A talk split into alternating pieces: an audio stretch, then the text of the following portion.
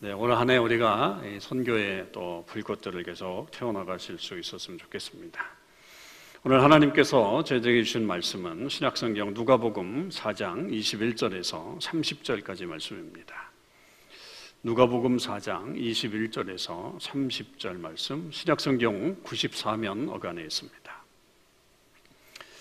저와 여러분이 한 절씩 교독으로 하나님 말씀 읽으시겠습니다.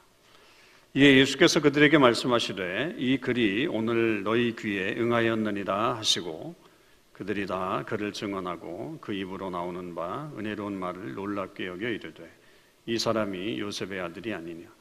예수께서 그들에게 이르시되 너희가 반드시 의사야 내어 자신을 고치라 하는 속담을 인용하여 내게 말하기를 우리가 들은 바 가버나움에서 행한 일을 내 고향 여기서도 행하라 하리라 또 이르시되 내가 진실로 너희에게 이르노니 선지자가 고향에서는 환영을 받는 자가 없느니라. 내가 참으로 너희에게 이르노니 엘리야 시대 하늘이 3년 6개월간 닫히어 온 땅에 큰 흉년이 들었을 때에 이스라엘에 많은 과부가 있었으되 엘리야가 그 중 한 사람에게도 보내심을 받지 않고 오직 시돈 땅에 있는 사렙다의 한 과부에게 뿐이었으며 또 선지자 엘리사 때에 이스라엘에 많은 나병 환자가 있었으되 그 중에 한 사람도 깨끗함을 얻지 못하고 오직 수리아 사람 나만 뿐이었느니라. 회당에 있는 자들이 이것을 듣고 다 크게 화가 나서 일어나 동네 밖으로 쫓아내어 그 동네가 건설된 산 낭떠러지까지 끌고 가서 밀쳐 떨어뜨리고자 하되 예수께서 그들 가운데로 지나서 가시니라. 아멘. 할렐루야. 네, 우리는 기적에 대한 이야기를 아, 할 때가 많이 있습니다. 그리고 어떤 분들은 실제로 아, 이 기적을 경험을 해보신 분들도 계시고요. 또 어떤 분들은 아, 기적을 경험해 보지 못했기 때문에 아, 나도 한번 그 기적을 경험해 보고 싶다라고 그렇게 말씀하실 분들이 계실 것입니다. 그러나 우리가 가만 생각해 보면 우리의 삶 자체가 기적이다. 이렇게 말할 수가 있겠습니다. 가장 가까이 한번 우리가 생각해 보면 지금 우리가 이렇게 캐나다라고 하는 곳에 와서 아, 또 안전하게 살아가고 있다라고 하는 것, 그건 뭐 기적 아니겠습니까? 또 우리가 아, 한국 땅에서 태어난 것도 역시 기적이라고 볼 수 있죠. 만약에 우리가 뭐 북한이나 혹은 뭐 다른 어떤 힘들게 사는 나라에서 태어났다고 한다면 지금 우리가 누리고 있는 아, 이런 행복감들 또 안전감들 같은 것들을 과연 우리가 제대로 누리면서 살아갈 수 있었을까라고 하는 생각을 해보기도 하죠. 그러니까 신앙은 여러분 어떻습니까? 우리가 예수님을 믿는다고 하는 것, 아, 그렇게 신앙생활 한다고 하는 것도 역시 기적이라고 우리는 말할 수가 있습니다. 어떤 분들은 부모님들이 이미 신앙을 가지고 있어서 이 모태에서부터 자연스럽게 신앙을 갖게 되었다고도 그렇게 말할 수 있겠죠. 뭐 그건 기적이 아니라 그냥 당연한 일이야 라고 그렇게 말할 수도 있겠지만 그것도 역시 기적이죠. 내가 부모님을 믿는 부모님을 만난 게 아니라 그 부모님 밑에서 내가 태어난 것 자체가 기적이라고 하는 것이죠. 또 그렇지 않고 중간에 예수님을 믿은 분들 역시 만약에 그때 내가 그 복음을 접할 수 있는 어떤 기회가 없었다고 한다면 지금 내가 이렇게 신앙생활을 하고 있었을까라고 하는 생각을 해보면 역시 그것도 아, 기적이라고 말할 수 있죠. 그러니까 그러니 다른 기적을 우리가 굳이 바라보기보다도 지금 내가 살아가고 있는 이 삶이 그것이 기적이다라고 하는 것을 우리가 아, 염두에 두고 그것을 감사함으로 받아들이면서 살게 되면 훨씬 더 이 땅 가운데서 하나님을 믿는 백성들로서 우리가 행복한 삶을 누릴 수 있게 될 것입니다. 그런 신앙의 어떤 기적 이야기를 할 때마다 아, 생각나는 성경 인물이 하나 있습니다. 구약의 인물 중에 룻이라고 하는 여인을 들 수가 있죠. 룻은 모압 여인이었죠. 아, 이방 여인입니다. 그러니까 도저히 하나님을 만날래야 만날 수 있는 환경에 살고 있었던 사람이 아니었습니다. 그런데 에, 그러던 중에 에, 자기 마을로 혹은 뭐 자기 마을이 아니더라도 이은 마을로 한 유대에서 온 가정이 에, 그렇게 이사를 오게 되었고 그 가정에 있는 아들과 결혼을 하게 되면서 이 루시라고 하는 여인은 신앙을 하나님을 만나게 되는 그런 계기가 되었습니다.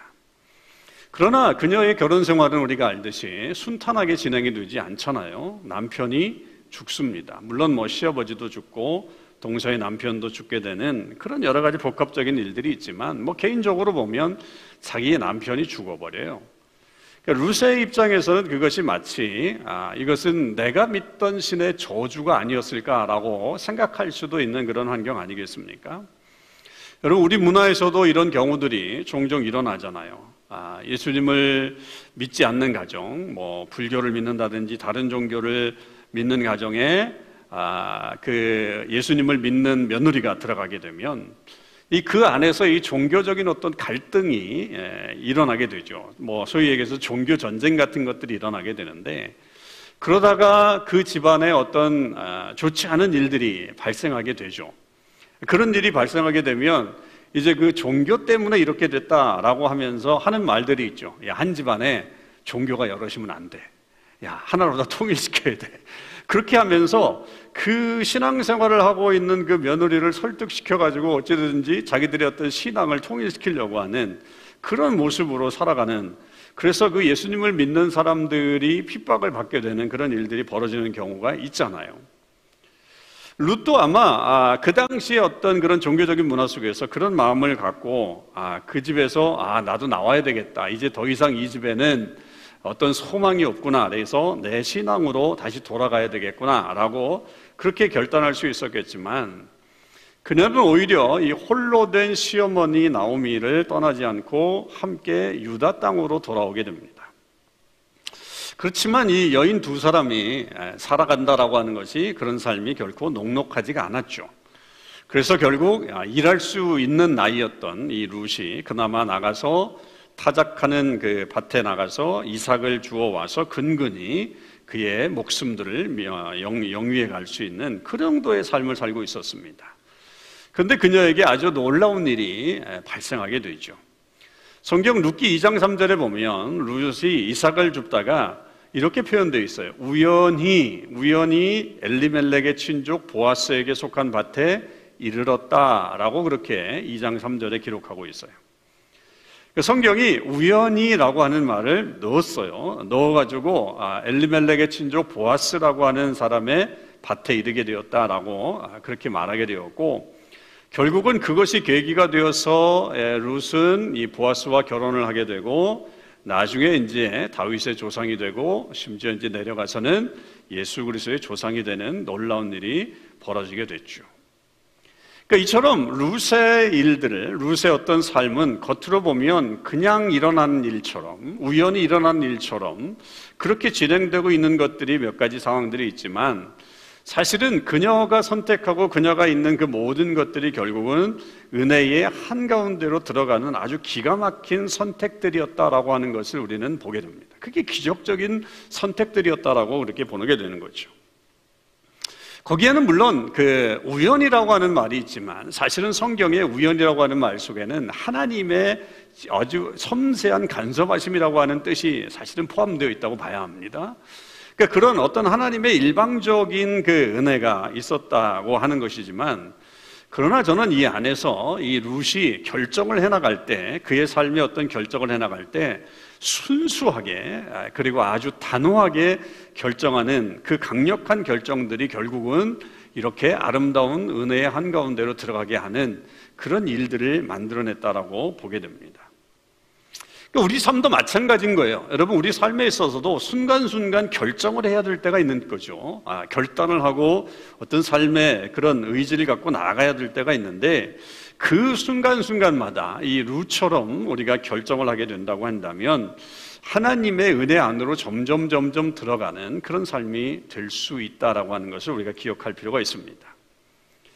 그런데 반면에 오늘 우리가 그렇게 은혜의 한가운데로 들어갈 수 있는 환경이 다 조성된 사람들임에도 불구하고 은혜를 오히려 누리지 못하고 예수님으로부터 멀어지는 사람들의 모습을 우리가 보게 됩니다.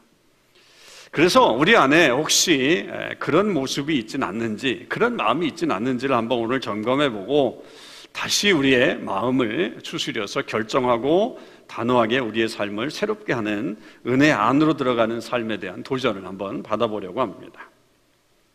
그 사람들은 바로 예수님의 고향 사람들인 나사렛 사람들이죠. 예수님은 한 안식일에 나사렛의 한 회당에 들어가셔서 이사야 선지자의 글을 쭉 읽으신 다음에 그 말씀을 자세히 해석을 해 주셨습니다. 그리고는 그 말씀이 오늘 너희 귀에 응하였다. 아, 결국 당신이 이 말씀의 주인공이다. 라고 하는 말씀이라고 명확하게 그 말씀에 대해서 설명을 해 주십니다. 그러자 22절에 사람들의 반응이 이렇게 나오고 있습니다. 22절을 한번 보시면 그들이 다 그를 증언하고 그 입으로 나오는 바 은혜로운 말을 놀랍게 여겨 이르되 이 사람이 요셉의 아들이 아니냐 이렇게 답을 하게 됩니다. 참 재미있는 반응이 여기서 나오게 되죠. 그러니까 나사렛 동네의 사람들은 지금 예수님이 안식일에 회당에서 하시는 그 말씀을 들으면서 무엇 때문에 놀랐느냐면 그 은혜로운 말들 때문에 놀랐다라고 그렇게 표현합니다. 그러니까 지금까지 들어보지 못한 어떤 말이 예수님이 예수님을 통해서 들려오게 되었고 그 말씀을 들으면서 어 저건 정말 놀라운 말씀인데 새로운 말씀인데라고 하면서 은혜를 경험하게 된 거죠. 그런데 그 다음 반응이 이렇습니다. 이 사람이 요셉의 아들이 아니냐라고 그렇게 반응을 하고 있다라고 하는 거죠. 그렇게 은혜로운 말씀을 들으면서 놀래면서 이 사람이 요셉의 아들이 아니냐라고 하는 이 말 속에는 저는 두 가지의 의미가 있다고 생각합니다. 하나는 정말 예수님의 말씀에 놀란 거죠. 예수님의 말씀에 놀라면서 예수님이 이 목수 요셉의 아들이라는 것 때문에 한 번 더 놀라는 의미를 가질 수 있죠. 아니, 어, 목수 요셉의 아들이 이렇게 말을 잘해? 어, 이렇게 성경을 잘 알아?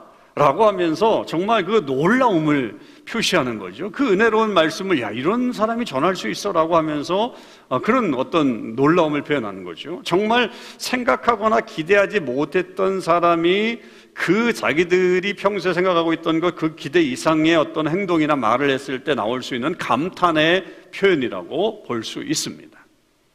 그런데 똑같은 말이지만 다른 한편으로는 이렇게 생각해 볼 수 있죠. 이 반응이 뭐냐면 예수님의 말씀이 놀랍고 은혜로운 말씀이긴 하지만 그가 목수 요셉의 아들이라고 하는 것이 오히려 발목을 잡고 있을 수 있다는 표현입니다.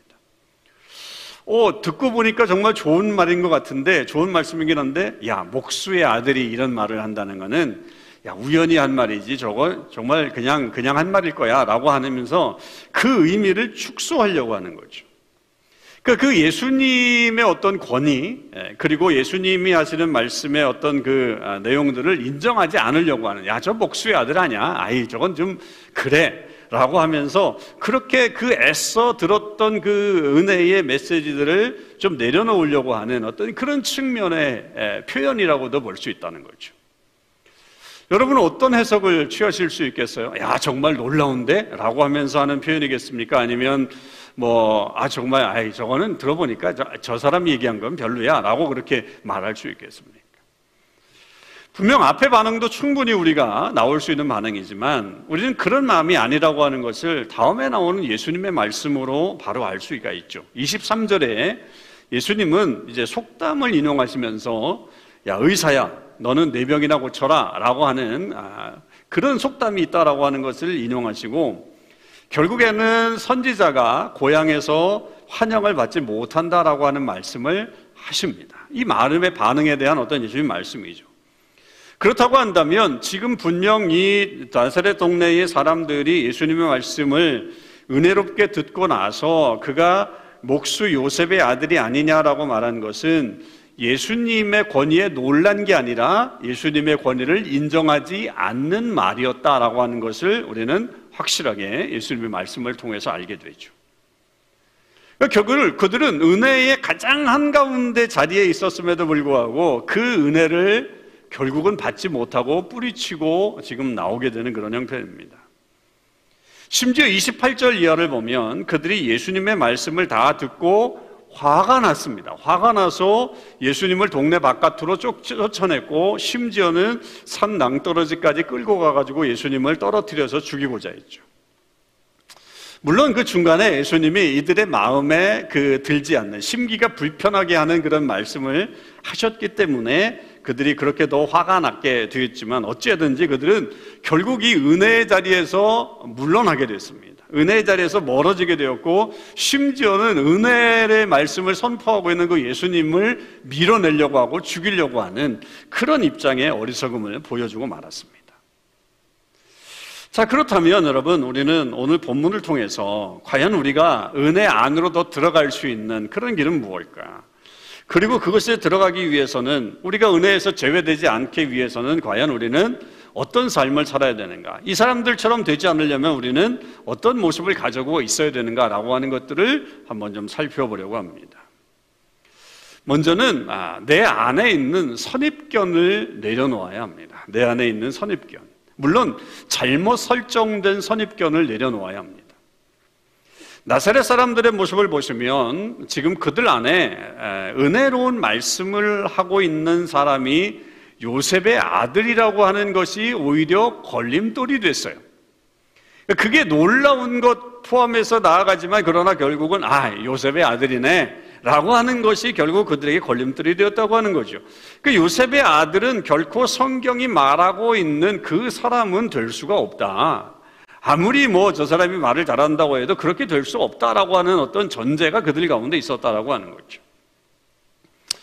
이것은 우리가 지금 묵상하고 있는 요한복음에 아주 줄기차게 나타나고 있는 그런 모습 중에 하나입니다. 예수님을 밤중에 찾아온 니고데모는 그나마 조금 예수님에게 열려 있긴 했지만 그러나 역시 예수님에 대한 어떤 선입견을 가지고 있었기 때문에 밤중에 그가 예수님을 찾아오게 되었고 수가성의 여인도 역시 자기와 이야기하고 있는 이 남자가 메시아일 리는 없을 것이다 라고 하는 그런 생각을 하고 있었죠.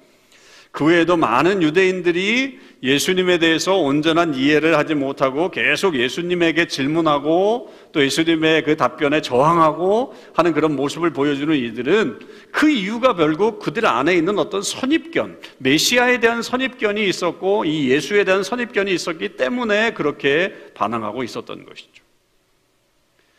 여러분 선입견이라고 하는 게 얼마나 무서운지 모릅니다. 이 선입견이 정말 무서워요. 한 번 마음에 우리 마음의 형성이 되게 되면 그것을 깨는 게 얼마나 힘든지 모릅니다.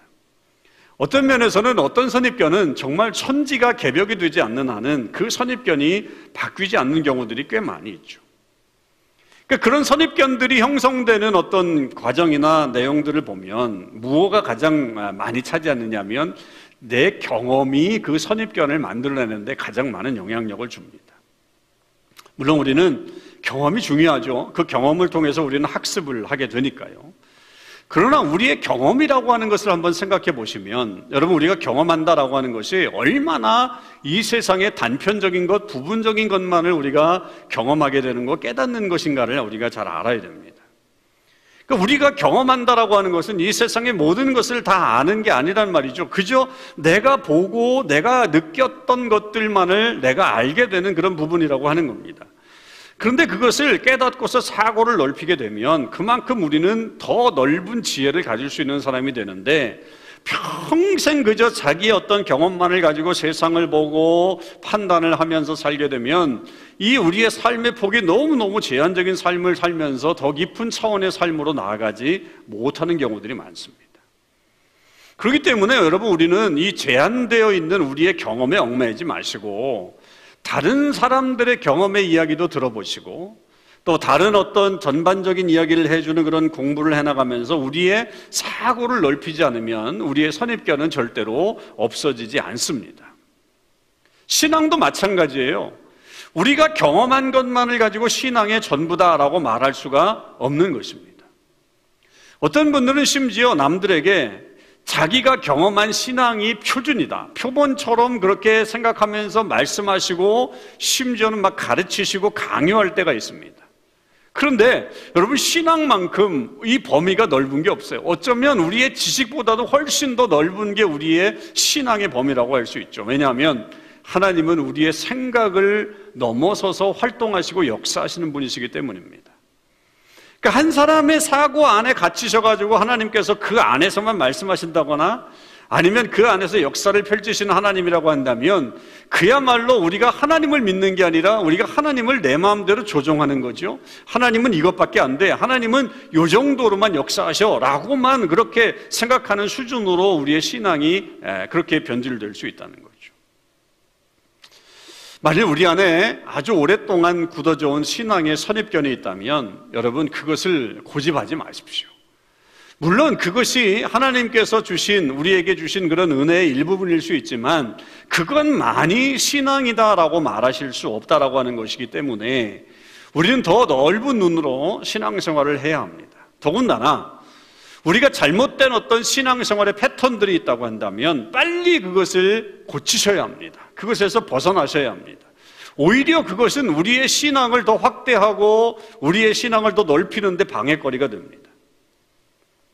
나사렛 사람들이 이 예수님이 요셉의 아들이라고 하는 그 한계점들을 넘어서지 못했기 때문에 그 목수 요셉의 아들이라고 하는 그 한계 안에 갇혀버렸기 때문에 그 예수님의 말씀이 마음 안으로 들어오지 못하게 된 것입니다.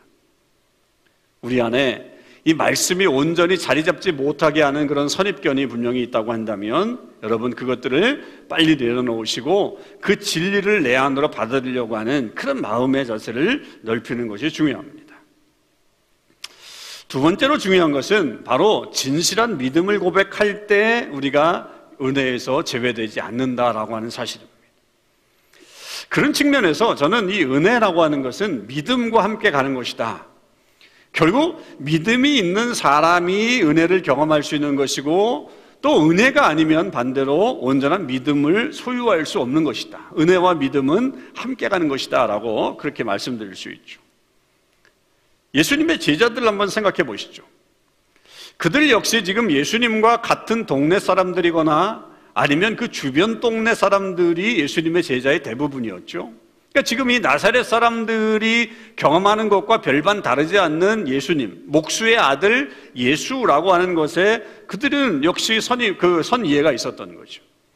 그런데 이 사람들과는 달리 지금 이 예수님의 제자들은 어떻게 했어요? 예수님을 따랐습니다. 예수님을 따라다녔습니다. 베드로는 배와 그물을 버려두고 예수님을 따랐죠. 마태는 자기가 앉아있던 세관의 자리를 박차고 일어나서 예수님을 따랐습니다.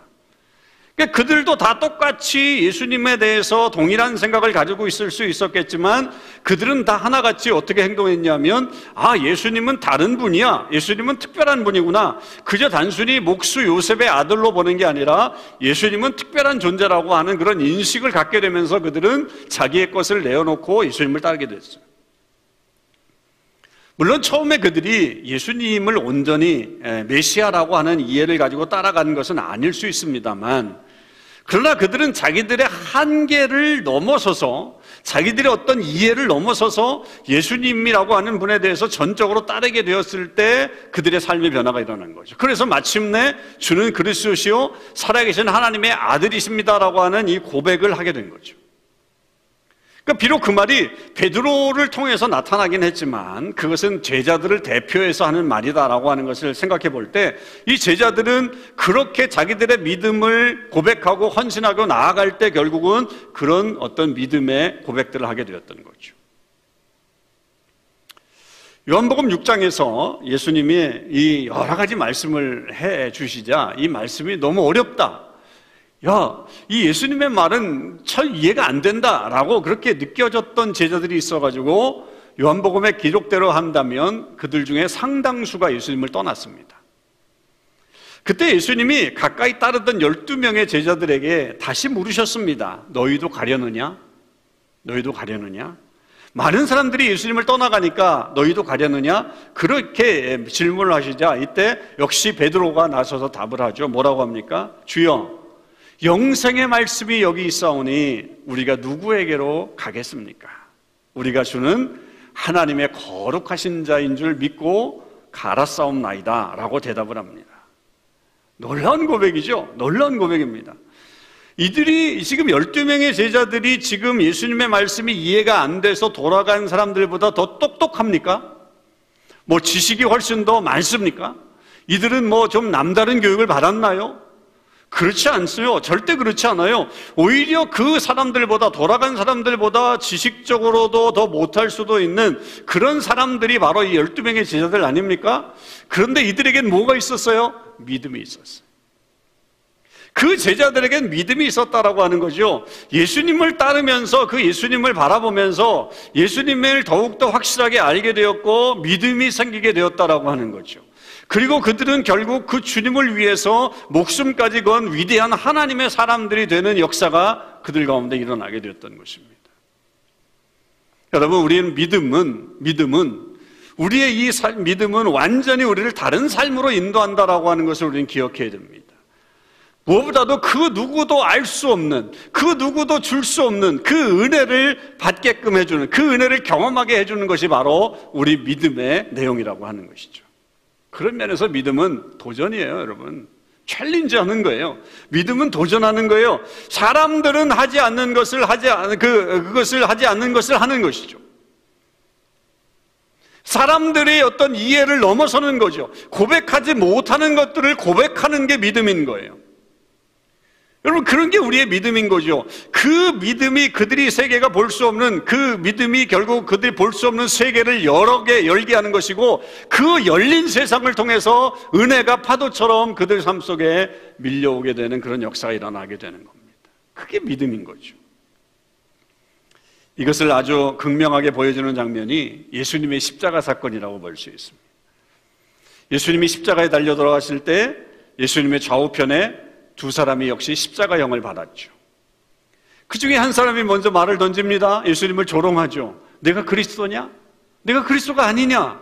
그렇다고 한다면 너 자신도 구원하고 우리들도 좀 구원해 줘라. 라고 그렇게 예수님에게 말합니다. 그러니까 입으로는 예수님을 그리스도라고 말을 하죠. 내가 그리스도가 아니냐라고 하는 정말 그런 말을 던집니다. 너가 그리스도가 아니냐. 그런데 여러분 이게 예수님을 그리스도라고 인정하는 겁니까? 안 하는 거죠. 안 하는 거죠. 우리 예수님을 조롱하는 거죠. 조롱하면서 너도 구원하고 우리도 좀 구원해 달라라고 하는 말로 빈정되고 있는 그런 모습을 한쪽 편에 있는 강도가 보여줍니다. 근데 다른 한편에 있는 사람은 어떻게 고백을 해요? 그 사람을 꾸짖죠. 그리고 예수님에 대한 믿음을 고백합니다. 뭐라고 합니까? 예수여, 당신의 나라에 임하실 때에 나를 기억해 주시옵소서. 비록 그가 입술로 주님은 그리스도십니다. 당신은 그리스도십니다라고 하는 고백이 직접적으로 들어가 있지 않지만 당신의 나라에 임하실 때 나를 기억해 주소서라고 하는 것은 그 사람에 대한 그 예수님에 대한 믿음을 고백하고 있는 거죠. 그러자 예수님이 그 사람에게 뭐라고 그래요? 오늘 내가 나와 함께 낙원에 있으리라라고 하는 말씀을 해 주심으로 그 사람을 은혜 안으로 머물게 하시죠. 같은 상황이지만 한 사람은 예수님을 조롱합니다. 입으로는 그리스도라고 말하지만 결국은 조롱하는 말로 표현했지만 다른 한 사람은 믿음을 진실되게 고백하는 그런 사람이었다라고 하는 거죠. 그리고 그 결과는 너무나도 다르게 나타나게 됩니다. 여러분 믿음은 결단이에요. 믿음은 고백입니다. 지금 믿음의 언저리에 계신 분들이 계십니까? 혼란한 상황 가운데 계십니까? 그렇다면 여러분 결단하십시오. 그 믿음의 언저리에서 방황하지 마시고 그저 그냥 헤매지 마시고 오늘 결단하시고 예수 그리스도를 믿으실 수 있기를 바랍니다. 영생의 말씀이 여기 있으니 영생의 말씀이 죽게 있으니 내가 어디로 가겠습니까? 주님을 따르겠습니다라고 고백하는 우리의 삶이 필요하다라고 하는 거죠.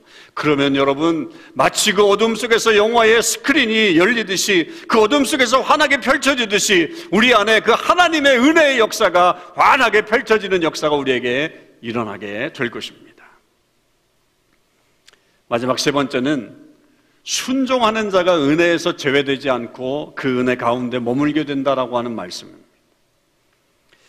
예수님이 선지자가 고향에서 제접을 받지 못한다, 환영을 받는 일이 없다라고 하시면서 예를 두 가지 예를 드십니다.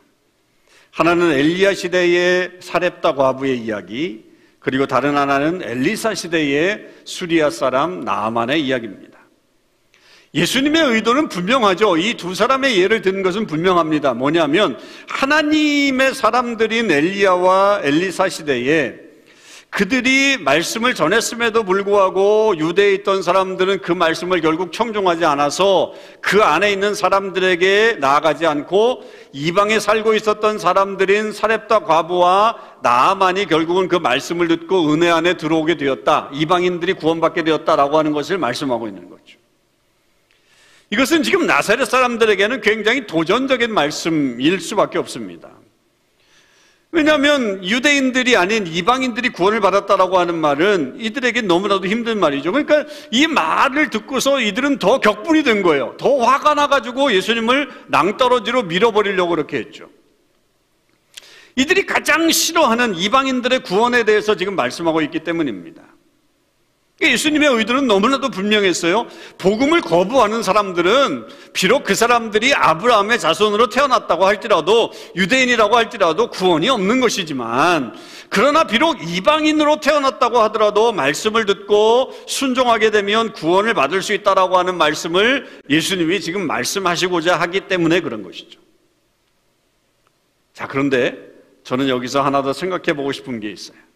그것은 왜 사렙다 과부이고 왜 나아만일까? 왜 사렙다 과부이고 왜 나아만일까? 이방인 중에 구원을 받은 또 다른 사람들이 있었을 것이지만 왜 예수님이 이 두 사람의 예를 들면서 사람들에게 이 말씀을 전하고 있을까? 당연히 부대낄 거 그리고 이들이 반항할 것도 다 아시면서 왜 이런 말씀을 전하실까? 그리고 그들에게 그렇다면 그들에게서 볼 수 있는 것들은 과연 무엇일까라고 하는 그런 것을 생각해 볼 때 우리에게 은혜가 되는 건 뭐냐면 자신들이 이해가 되지 않는 상황 속에서도 말씀대로 순종하는 사람에게 하나님께서 그 은혜를 주신다라고 하는 것을 우리는 보게 됩니다. 여러분 사렙다 과부의 이야기는 열왕기상 17장에 나오죠. 거기에는 물론 사르밧 과부라고 나옵니다. 사렙다와 사르밧은 같은 아, 그 지역을 말합니다. 그녀는 지금 아들과 마지막 양식을 먹기 위해서 나뭇가지를 줍고 있는데 엘리야가 나타났죠. 그리고 그 엘리야가 나를 위해서 음식을 좀 만들어 달라고 요청합니다. 지금 마지막 음식을 만들어서 이 음식을 먹고 이제는 우리가 굶어 죽을 수밖에 없는 형편이다라고 하는 그런 상황인 것을 그 상황 속에서 지금 진행되고 있는 일인데 말도 안 되는 그런 요청이었지만 여인은 어떻게 해요? 엘리야의 말에 순종을 해서 엘리야를 위해서 음식을 만들어 주게 됩니다. 그러자 그 이후에 그 여인의 집에 비가 오는 날까지 통의 가루와 병의 기름이 결코 떨어지지 않는 은혜가 주어졌다라고 표현되어 있습니다. 나만의 이야기는 열왕기하 5장에 나오죠. 우리가 잘 알듯이 그가 나병에 걸렸을 때에 자기 집 여종의 이야기를 듣고서 엘리사를 찾아갑니다. 그러나 얼굴조차도 보지 못합니다. 얼굴조차도 보지 못하고 문전박대 당하면서 가서 들은 말이 요단강에 가서 몸을 씻어라 라고 하는 말밖에 없었습니다. 그런 태도에 너무나도 화가 이 나만이 처음에는 순종을 하지 않다가 결국 종들의 간청에 의해서 그 요단강에 들어가서 몸을 담그게 되었더니 나병이 낫게 되었다라고 하는 은혜가 그에게 나타나게 되었죠. 그들은 원래 믿음이 없었던 사람들입니다. 그런 사람들이라고 봐야죠. 그러나 선지자의 말에 어찌됐든 순종을 하게 되었더니 결국 은혜를 입게 되는 역사가 일어나게 되었습니다. 순종이 그렇게 그들을 은혜의 한가운데로 들어가게 하는 요소가 되었다는 거죠. 이런 경우에 어떻게 보면 순종이라고 하는 것은 어떤 경우에는 억지로 해야 될 때가 있어요. 억지로. 우리가 순종을 자발적으로 하면 너무너무 좋겠지만 마음이 함께 갈 수 없는 그런 경우들이 있잖아요. 지금 이 마음에 걸리는 것들이 얼마나 많아요. 사렙다 과부도 그렇고 나만도 그렇고 지금 이 마음에 걸리는 것들이 얼마나 많아요. 내가 이거 먹고 마지막으로 먹고 나는 죽으려고 준비하고 있는 건데 이걸 달라고 그래? 그리고 우리 동네에도 좋은 강이 얼마나 많은데 이 더러운 요단강에 가서 몸을 담그라 그래? 이런 것들이 내 마음에 이렇게 들지 않는 그런 모습들이 있어도 그것을 억지로라도 순종하게 되었을 때 역사가 일어나게 되는 거죠. 그때부터 이 은혜가 나타나게 되는 거예요. 도저히 이루어질 것 같지 않았던 일들이 희한하게 일어나게 되고 막혔던 것들이 뚫리게 되는 역사가 일어나게 되는 일들이 일어납니다.